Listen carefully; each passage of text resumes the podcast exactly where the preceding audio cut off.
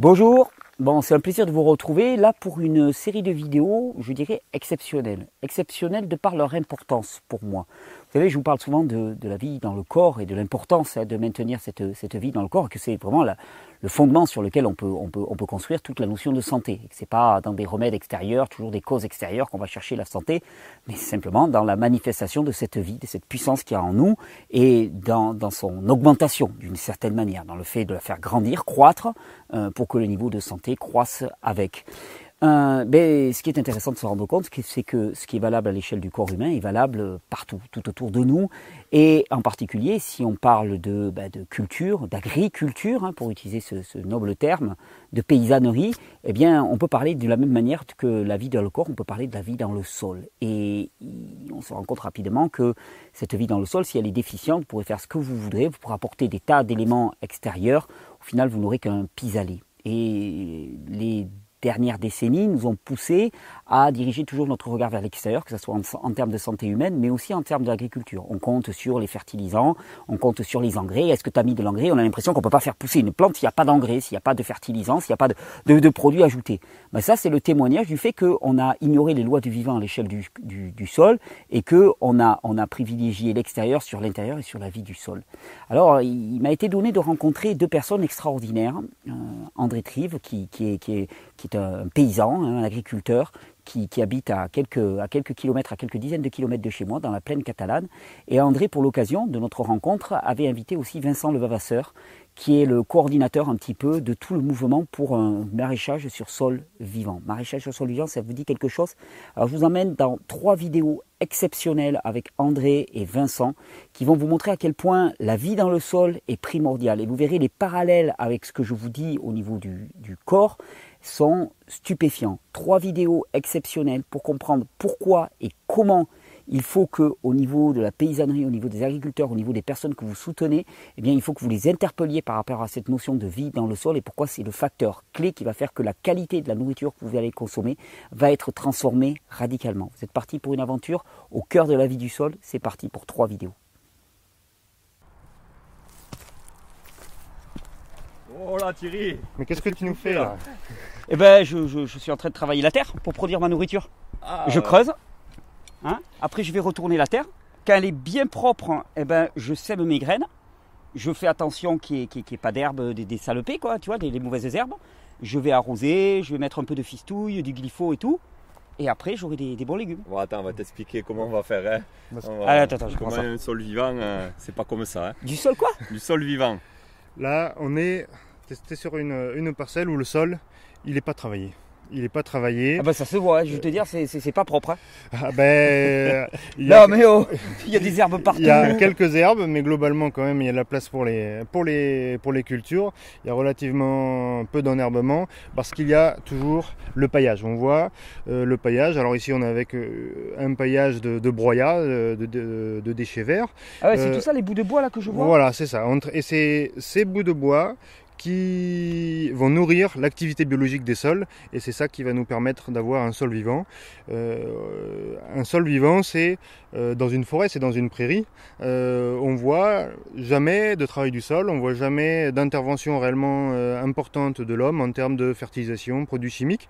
Et ça pousse tout seul, ça pousse très bien. Et ce qu'on essaye de faire, c'est la même chose. C'est dans nos jardins reproduire cette auto-fertilité des sols avec cet apport de carbone que relarguent chaque année les feuilles, les racines, et qui est digéré par le sol et qui permet de donner une nourriture à nos plantes qui ne nous coûte rien parce que quand les feuilles tombent, quand les racines tombent, c'est du carbone qui est déposé sur le sol, qui est digéré par des champignons et qui est ensuite véhiculé par les vers de terre qui le descendent dans le sol avec leur mouvement de va-et-vient de haut en bas, et en même temps ils inséminent en bactéries toute la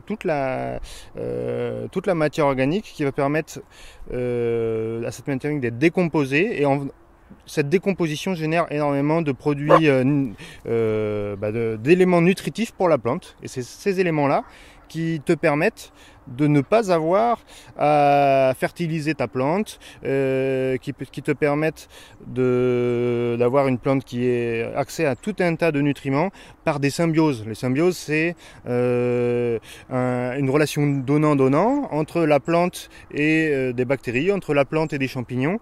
Et quand il y a ces symbioses, la plante peut augmenter par 3 sa surface d'exploration racinaire dans le sol et du coup capter tout un tas d'éléments qu'elle ne pourrait pas capter tout seul. Donc pourquoi on a ici un sol vivant? Parce qu'on a toute cette activité biologique qui a été remise en route. Donc un petit chiffre par exemple tout bête, un sol vivant ça a entre 3 et 5 tonnes de vers de terre à l'hectare, c'est-à-dire un gros steak haché. Un gros steak haché de vers de terre à l'hectare, 300-500 grammes au mètre carré, 350 grammes oui, un gros steak haché au mètre carré, ça fait un gros steak haché de vers de terre. Voilà, une bonne entrecôte. Ouais. Mais dans le Nord, on est des mangeurs de viande. Voilà. Et on fait là ce que tu commençais à faire. Là, si on fait le coup de charrue, et ben la population de vers de terre moins 80%. Alors c'est pas moi qui le dis, c'est le spécialiste des vers de terre, là, Marcel Boucher, moins 80% de vers de terre, donc on va très rapidement tout simplement mettre dessous la maison, la maison des vers de terre, et s'y retrouve plus, les galeries sont écroulées, le sol se retrouve nu, alors les bactéries, les champignons qui sont sur le sol nu, elles, c'est comme si je te mets voilà, tout nu sur le sol, et cloué, pas bougé, très vite tu crèves quoi. Donc là, ce qu'on va faire, c'est tout le contraire. On va dire, on a une maison où on a des habitants dedans et on va essayer d'en prendre soin. Donc les habitants, c'est les bactéries, les champignons, les vers de terre, puis tout un tas d'insectes. Et avec ces habitants, il va falloir leur donner à manger, quoi. Il va falloir leur donner à manger. T'arrêtes tout de suite là, Vincent, parce que ton truc là, c'est bien gentil, mais moi ça, je sens le truc baba cool à fond. Ah ben. Comment tu comptes nourrir tout le monde avec ça? J'aimerais bien savoir, André. Tu peux nous dire où on est là quand même? Bon, là on est sur Elne, dans les Pyrénées-Orientales, sur l'exploitation agricole. Ton exploitation agricole? Voilà, tout à fait. Là c'est un terrain qu'on a remis en vie en novembre 2017, ouais. Avec des engrais verts. Les engrais verts, c'est un mélange de légumineuses et de graminées qui vont avoir une fonction sur le sol. Au préalable, on a fait un apport de broyat comme tu peux le voir juste à côté. Donc c'est des déchets issus de la déchetterie, hein, des coupes de haies, des particuliers, tout ça. En vrac, voilà. Donc ça c'est, on a apporté du carbone dans un premier temps. Donc le carbone c'est le fruit de la photosynthèse, hein, c'est du bois, c'est des feuilles, c'est tout ça qu'on appelle le carbone. Et donc on l'a apporté pour relancer l'activité biologique, pour donner à manger à tout le monde. Vu que nous, on considère qu'on est sur un support vivant, qu'il faut vraiment l'entretenir, donc on veut lui apporter tout ce qu'il faut pour que ce petit monde se sente bien.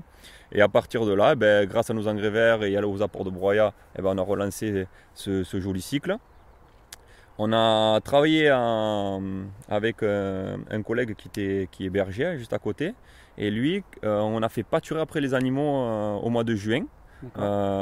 Sur les champs.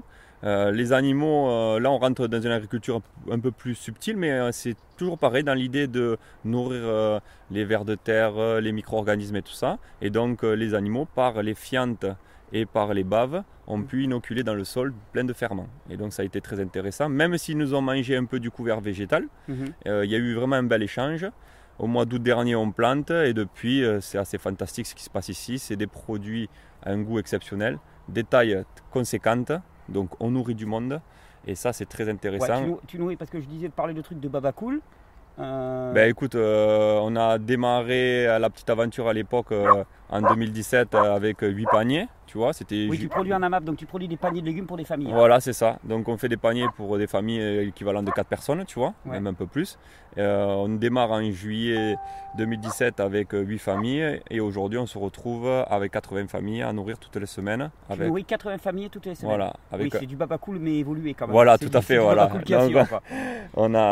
Ça assure, on a encore une marge de progression parce que on est en train de mettre en production tous les terrains, on peaufine nos itinéraires techniques de production et on peut prétendre à nourrir 120 familles d'ici 6 mois sans aucun problème.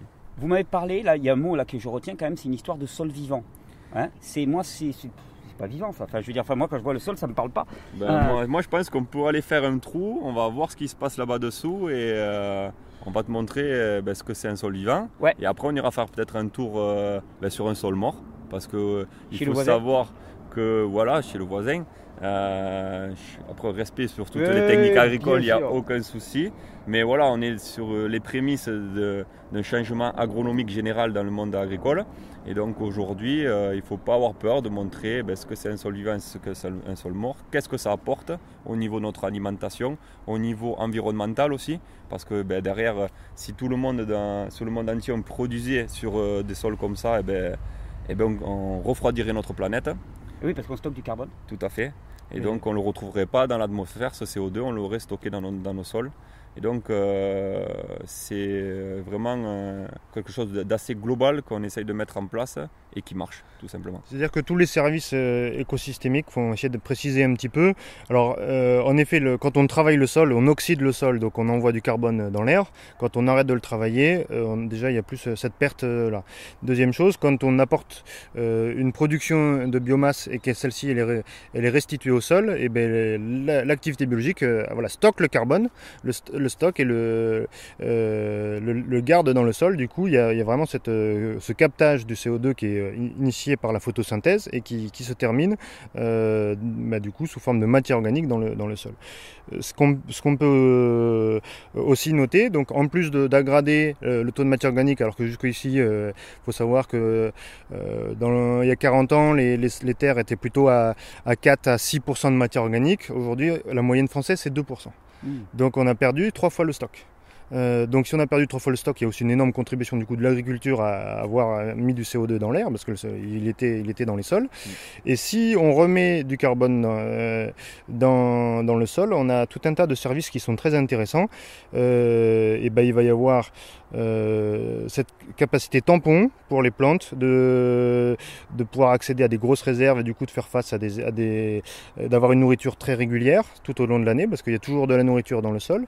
Quand il y a des fortes chaleurs, la matière organique, c'est une réserve très importante d'eau, elle est capable d'agréger beaucoup plus d'eau qu'un sol avec peu de matière organique. Donc on va avoir une meilleure résistance et un moins grand besoin d'arroser, de mettre de l'eau. Et puis, il y a aussi tout ce qui est résistance au problème d'érosion. Dans les Pyrénées, vous avez les coulées de boue là, qui arrivent à chaque gros orage. Là, qu'est-ce qu'on fait ? On la voit concrètement, la matière organique qui fout le camp dans la rivière. Donc là, on perd son sol et on a tous les problèmes derrière de pollution des nappes. La pollution de la qualité de l'eau, il y a un gros sujet. C'est les eaux sont polluées parce que le sol ne joue plus le rôle de filtre. Donc s'il n'y a plus de filtre parce qu'il n'y a plus de matière organique qui est capable de retenir les éléments nutritifs, et les éléments ils partent dans la nappe phréatique et après on se dit on a une eau de mauvaise qualité, polluée. Donc il y a aussi cet aspect là sur le sol vivant qui est très intéressant. Et puis après on va parler de biodiversité, c'est-à-dire que le sol c'est là où résident 80% des espèces du vivant. C'est pas dans les arbres, c'est pas sur les plantes, c'est à la surface du sol et dans les 5 premiers centimètres. Là, c'est là où se concentre toute la vie. Ouais. Et aussi en biomasse, c'est 80% de la biomasse. Voilà, les vers de terre, ça fait partie des plus grandes biomasses que l'on ait en termes entre les biomasse animale présente, c'est les vers de terre. Et après, il y a les bactéries, il y a les champignons. Et si on a des sols vivants, on va avoir une énorme communauté, une grosse biodiversité dans nos sols et tout un tas d'insectes aussi qui vont proliférer parce qu'il y aura à manger. Et si il y a une grosse biodiversité d'insectes, il y aura une meilleure résistance aux maladies, aux ravageurs, parce que il n'y a pas de vide, quoi. La nature a horreur du vide, alors quand on crée le vide avec le travail du sol, on a les problèmes de ravageurs qui arrivent parce que on a créé le vide. Là, quand c'est rempli de bactéries, mais de bonnes bactéries, de bons champignons, parce qu'on parle souvent de pourront me dire attention, tu vas avoir des mauvais champignons, ça va être la gangrène, ton sol a laissé le carbone, mais non, c'est tout le contraire. Si on laisse du carbone sur le sol, on va avoir tout un tas de bons champignons, de bonnes bactéries qui vont travailler, qui vont prendre la place et qui vont empêcher tous les pathogènes de se développer. Parce que la place sera prise et parce que naturellement, ben, on se promène, quand on se promène dans une forêt, jamais tu traverses une forêt, tu dis ah, merde, truc ravagé, c'est jaune, ça pousse plus, c'est mort. Mais non, mais il y a toujours cette résilience des systèmes vivants face à toutes les maladies, il y a tout un tas de mécanismes qu'on a d'ailleurs un peu du mal à comprendre, à connaître, qui nous permettent d'avoir une grosse résilience sur la production, en termes de biodiversité, en termes de résilience par rapport à tous les problèmes d'érosion, de dégradation des sols. Voilà, on a vraiment quelque chose là, un outil, on touche du doigt un outil qui va prendre de l'ampleur et qui va permettre de faire une véritable révolution d'aggradation des sols, de préservation des biodiversités, de création d'une eau de super qualité. Voilà, on est vraiment là-dessus. C'est marrant ce que tu dis, parce que si je fais le parallèle avec le corps humain, on sait maintenant que l'essentiel de notre système immunitaire, de ce qui nous protège et nous rend en santé, réside en particulier à la surface, c'est-à-dire sur la peau, au niveau des intestins, et que c'est parce que l'ensemble des microbes, c'est très très riche, que ça va pouvoir nous assurer une protection contre les sources microbiennes qui peuvent être pathogènes qui est à l'extérieur. Donc c'est vraiment la richesse intérieure, la diversité qui amène cette protection, et c'est exactement la même chose au niveau des sols. Il y a des grandes règles du vivant et on les retrouve partout. On les retrouve partout et c'est vrai que ben, c'est histoire d'interface. Tu parles d'interface de peau, l'interface de l'intestin, c'est les zones les plus riches et c'est là où se concentre. Voilà, dans une forêt, il y a une zone très fonctionnelle qui fait que 3-4 cm. Tout se passe là, à cette interface-là, et le sol finalement en dessous. Le système est tellement bien mis en route qu'il n'est pas si riche en matière organique parce que tout est concentré là, et tout est recyclé et c'est extrêmement dynamique. Et c'est grâce aux bactéries, aux champignons, à toutes ces symbioses. En fait, la plante, elle est incapable de faire tout ce qu'elle fait dans la forêt, dans la prairie toute seule, et c'est parce qu'il y a des symbioses, parce qu'il y a des communautés bactériennes, des communautés de champignons qui apportent tous les services dont ont besoin les plantes, quoi. Voilà. On va voir ces sols. Allez. Hein, le fruit de ton travail, André. Montre-nous ça. Donc là, on creuse la couche qui a été amendée hein, par André. Donc il y a 3-4 cm là qu'on voit de broyat. Et ensuite, on arrive sur le sol qui n'a pas été travaillé depuis plusieurs années. Et on va voir un peu à quoi ça ressemble.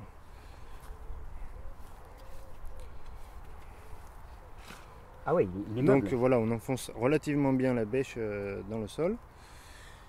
Et après, qu'est-ce que c'est un sol vivant? C'est un sol très poreux. Alors, on voit le petit ver de terre qui nous fait coucou, là. Ah oui. Il est là. Il est là, ouais. Là d'ailleurs, là, dans ce que tu as retourné, on voit des tas d'insectes qui grouillent, hein, c'est assez impressionnant. Voilà, il y a les colomboles, il y a les cloportes. Et ce que l'on observe, c'est qu'il y a un sol structuré, qui peut être relativement ferme. Alors bon, la fermeté, on voit qu'on n'a aucun mal à ouvrir le sol, quoi. Et on voit en fait énormément de porosité. C'est ça qu'on veut. On veut avoir des sols poreux parce que la grande règle qu'il faut qu'on retienne, c'est les champignons. Ce sont des organismes qui ont besoin d'oxygène. Donc s'il n'y a plus d'oxygène qui circule, parce qu'il n'y a plus de galeries et que l'air ne peut pas descendre, ils ne peuvent plus faire leur travail. Et c'est la même chose pour les bonnes bactéries. Elles ont généralement besoin d'oxygène pour travailler. Et du coup, la porosité, elle est créée par quoi? On parle beaucoup des vers de terre, parce que c'est eux qui sont capables de faire ces galeries. Et toutes les racines aussi. Chaque année, les racines, on voit les racines comme quelque chose de pérenne, mais ce n'est pas du tout pérenne. Chaque année, les racines sont recréées, un arbre recréé, toutes ses racines, tout est perdu et recréé. Et à chaque fois qu'une racine perce un trou et qu'elle va mourir, et ben elle va laisser une porosité dans le sol qui va permettre à l'oxygène de rentrer et du coup aux bactéries, aux champignons de travailler. Donc le sol vivant, voilà, c'est un sol relativement structuré dans lequel on voit tous les micro-organismes et les vers de terre travailler dans le sol. André, pour arriver à ça, j'imagine que tu n'es pas parti d'un sol comme ça, du tout. Non, ici en fait on était sur un sol, c'était quand même un champ de luzerne. Ouais. Champ de luzerne, c'est intéressant parce que c'est de la famille des légumineuses.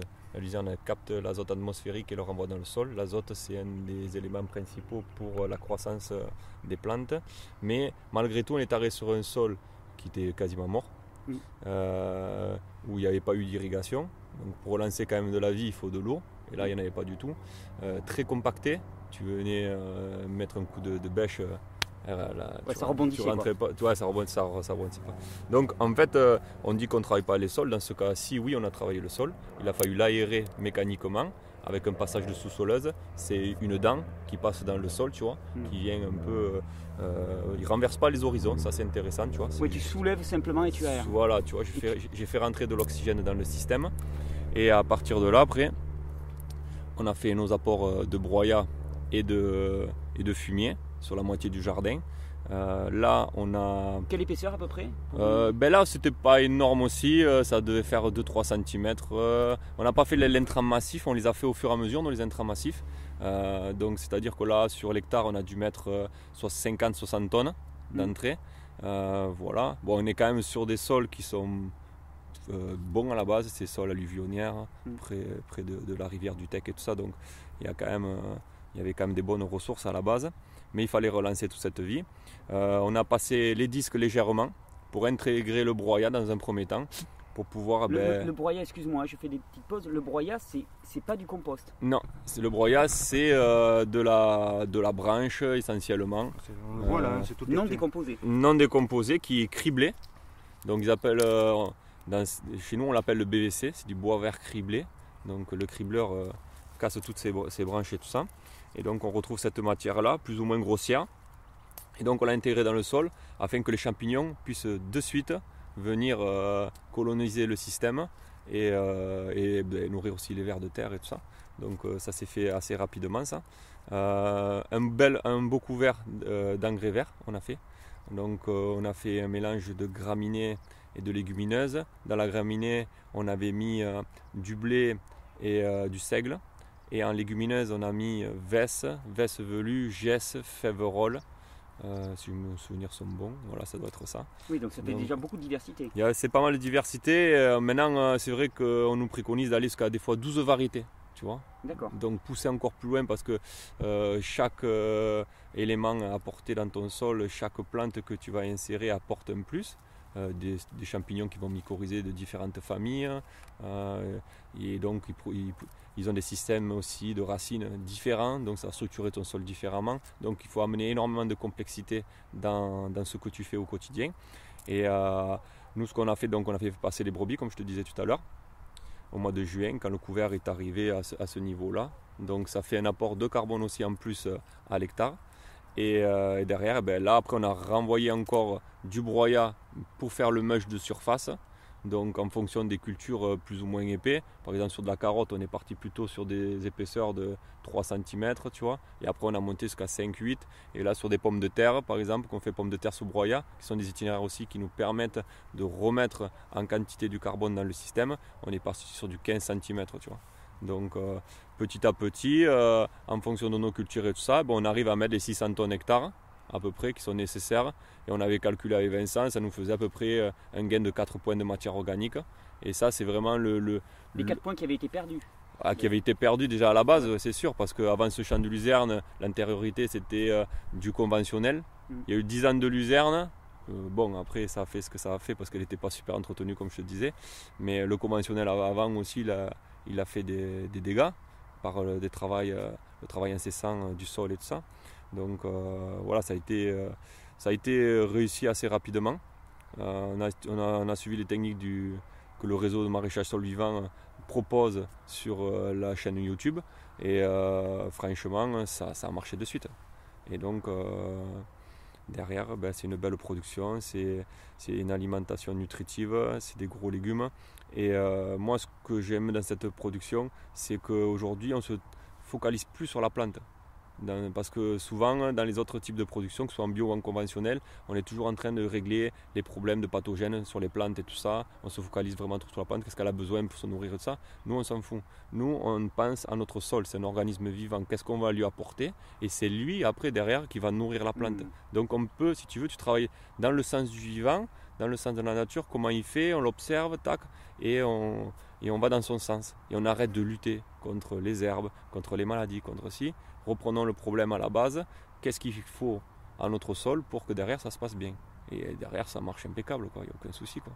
Oui, ce qui m'a beaucoup touché aussi dans votre démarche, c'est que tu es particulièrement attentif aux résultats. Tout à fait. Plus qu'aux moyens, même dans l'absolu. Toi par exemple, tu n'es pas labellisé bio. Non, non, moi je ne suis pas labellisé bio parce que moi je suis sûrement celui qui est le plus traqué au niveau des bio++, je veux dire. Ouais. Parce que moi j'ai 80 certificateurs, c'est tous mes amapiens qui viennent toutes les semaines au jardin, tu vois. Ouais. Et je leur dis, si vous avez besoin concrètement de savoir ce qui se passe, c'est à vous, le consommateur, à venir voir ce qui se passe sur l'exploitation. Donner un petit coup de main à la MAP comme ils font de temps en temps, tu vois, on ira les voir tout à l'heure, parce qu'aujourd'hui c'est récolte de pommes de terre. Donc voilà, vous voyez mes pratiques et ça c'est nickel. Parce que si je vais prendre un label, je vais me fondre dans la masse avec des produits qui viennent de je ne sais où, labellisés AB, c'est se cacher derrière un label et moi je me cache derrière rien du tout. Oui, ton label c'est la proximité puis le fait que les gens puissent venir. Voilà. Et la chose qui me touchait aussi, c'est que pour toi les deux priorités c'est la richesse nutritive de ce que tu produis. Tout à fait. Ouais. Et la quantité, c'est-à-dire réellement répondre à des besoins de famille, c'est pas pour ça qu'on fait ça. Voilà, on n'est pas là. Il faut répondre à une demande, des gens qui se soucient vraiment de leur santé et qui veulent nourrir leur famille avec les produits les plus simples possibles. Et donc derrière, il faut des résultats, quoi. Il faut des résultats et ça marche, les légumes sont gros, les paniers sont conséquents. Et tu viens chez moi, tu manges à 4 personnes, les doigts dans le nez toute la semaine, des légumes à volonté, quoi. Et ça, c'est l'idée. Et l'idée que ce soit consommé, chez nous, la MAP, on livre 48 semaines sur 52 dans l'année, tu vois. C'est que ben, derrière, tu vas avoir des apports nutritionnels important au niveau de ton alimentation, et ben ça va te jouer sur ta santé, sur ton bien-être et tout ça, tu vois. Donc c'est pour ça que moi je ne veux pas vendre sur des marchés ou que les gens viennent de temps en temps comme ça t'acheter un légume, parce que ça n'a pas de sens. Si tu manges, si tu veux avoir que ça ait un impact sur ta santé, et ben il faut que tu en manges toutes les semaines à volonté. Et ça, et ben derrière ça marche. J'ai des amapiens qui au bout de 2 ans mais se sentent un peu mieux, tu vois, je peux pas dire exactement oui, tu vois, ce que ça a réglé, quoi, tu vois. Et d'autres par contre, certaines ne digéraient pas la salade, et ça j'ai eu 2 cas qui maintenant ils mangent des salades sans problème. D'autres ils acceptaient pas, intolérance à l'odeur du chou, tu vois, c'était ah le chou j'aime pas, c'est pas bon, les choux de Bruxelles et si ça, et bien là maintenant je peux te dire ils mangent du chou-fleur, du chou de Bruxelles, il n'y a pas de problème. Je pense qu'il y a une structuration au niveau des sucres dans le légume qui est différent. On produit sur sol vivant, on produit des légumes qui sont structurés de sucre complexe. Et ça, c'est la magie des sols vivants, protéines, lipides. Et on va terminer, en plus, la cerise de gâteau, c'est oh, putain. Une commande. Ouais, hop, coupé, tac. C'est que derrière, eh ben, on va avoir un dégagement d'huile essentielle de terpènes. Donc ça c'est intéressant et ça je le remarque beaucoup sur la carotte. Quand je sors la carotte du sol, j'ai une arrivée d'odeur de carotte, bah, tu les as pu les goûter hier. Donc ça c'est super intéressant. Et donc à savoir que bien sûr au niveau de notre digestion, eh ben, c'est beaucoup plus facile pour nous de digérer des sucres complexes. Alors que dans le bio, le conventionnel, ils sont sur sol mort, les légumes se structurent de sucre simple. Et donc, si tu veux, on a du mal à le digérer, le sucre simple. Donc, c'est peut-être cette histoire-là que mes amapiens me disaient, digestion de la salade et tout ça. Et la cerise sur le gâteau, c'est que les prédateurs de tes cultures adorent attaquer les sucres simples, mais pas les sucres complexes. Tu vois. Et donc là, si tu veux, c'est le top du top. C'est que tu nourris bien les gens avec des bons légumes, tu vois. Et en plus, le prédateur, il n'a pas envie d'attaquer tes légumes, tu vois. Donc ça, c'est super intéressant. Et derrière les sucres complexes, il y a aussi des polyphénols, des antioxydants, qui sont encore des chaînes encore plus complexes de carbone, qui, elles, te fournissent un vrai service alimentaire pour ta santé, quoi, avec des richesses en antioxydants, en vitamines, en polyphénols, qui change la donne en termes de santé, quoi. Vous me parliez de richesse alimentaire des produits, c'est quelque chose qui est objectivé, c'est quelque chose que vous mesurez, comment vous le suivez ? Alors sur la qualité nutritive, on met en place des programmes de recherche pour pouvoir mesurer en temps réel la qualité nutritive avec des petits appareils. On va appeler ça le food scanner. On va faire bip sur le légume et avec une technologie qui s'appelle la spectrométrie infrarouge, ça va nous permettre de déterminer la composition chimique. Ah, excellent. Du légume en temps réel. C'est quelque chose qui arrive ? Et qui arrive, c'est les technologies qui existent depuis 40 ans mais qui ont toujours été un peu fermées, chacun se les a gardées de manière un peu propriétaire au niveau de l'industrie. On va essayer de les rendre ouvertes, accessibles à tous, de manière à pouvoir que l'agriculteur lui sache où il en est en termes de pratiques, qu'il puisse mieux peut-être affiner son arrosage, ses apports de matière organique pour avoir de la super qualité, et puis aussi que le consommateur derrière lui il puisse réellement se positionner. Est-ce que ce produit est bon pour ma santé ou pas ? Et bien qu'il ait la réponse. Est-ce qu'il y a du sucre ou est-ce qu'il n'y a que de la flotte dans le légume ? C'est déjà avoir accès à cette information là où on a un peu perdu. Le goût le donne beaucoup aujourd'hui, hein, c'est-à-dire que vous goûtez les légumes que l'on produit, au niveau du goût on sent que c'est pas que de la flotte, quoi.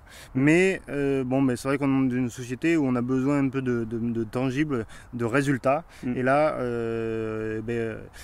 on va avoir cette démarche de résultats qu'on va mettre en place. On arrête de travailler sur du moyen, il faut pas travailler le sol, il faut pas mettre de produits, il faut faire ci, il faut faire ça, et on essaie vraiment plutôt de se dire ce qui nous compte c'est le résultat final. Alors en termes environnemental, sol, est-ce que y a le taux de matière organique qui est remonté, est-ce que c'est résistant à l'eau, et puis en termes de qualité nutritive, est-ce que on a des sucres, de la matière sèche, des antioxydants. Voilà.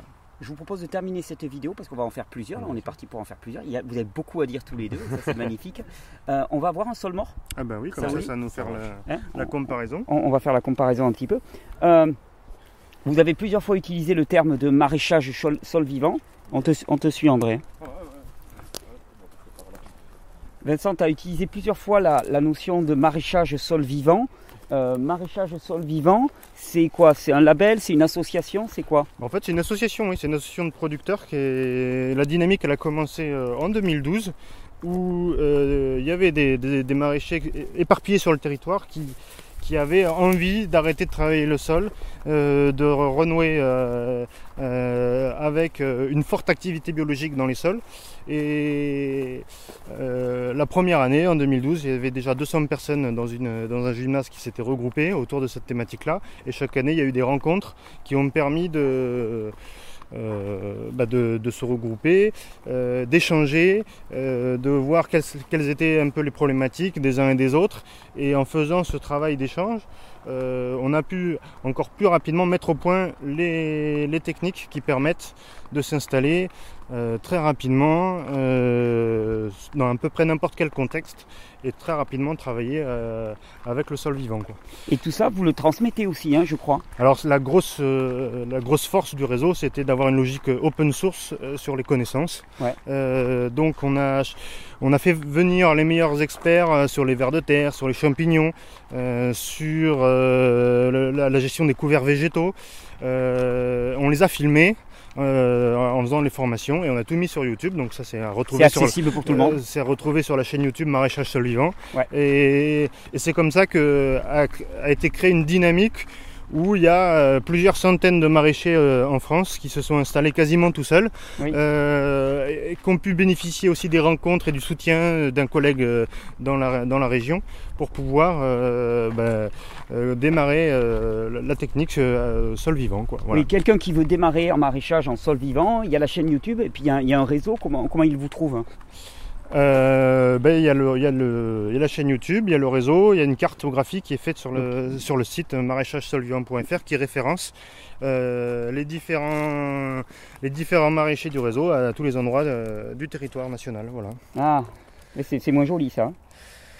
Donc là, on arrive sur le, vois, déjà, le sol travaillé. Chez moi, tu rentres pas aussi bien. Ouais, pourtant, on est sur une structure beaucoup plus sableuse ici. Oui. Que chez moi, on est sur une structure plus lourde. Puis une structure qui a été travaillée il y a très peu de temps. Voilà. Et là, tout ce que tu vois là-bas, là, c'est de la solarisation.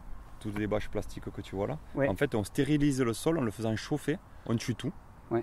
Et là, après, il repartira sur une salade et il enverra de l'engrais. Donc, lui, il va se créer. Le sol n'est qu'un support neutre. Un support neutre et inerte, surtout. Tu vois ? Donc, ça a des conséquences sur la qualité des plantes, mais ça a surtout des conséquences sur la qualité des sols. Voilà, et la qualité nutritive de ton aliment derrière. Parce que cette symbiose n'existe plus, quoi. Tu vois ? Ah, voyons ça. Voilà, là, c'est. Ben, voilà. Tu vois, il n'y a pas de structure. Il n'y a pas de structure, effectivement. C'est du sable. Ça ne se tient pas. Donc, ça veut dire qu'il n'y a pas d'argile qui lie les aliments. Qu'est-ce que c'est, ça ?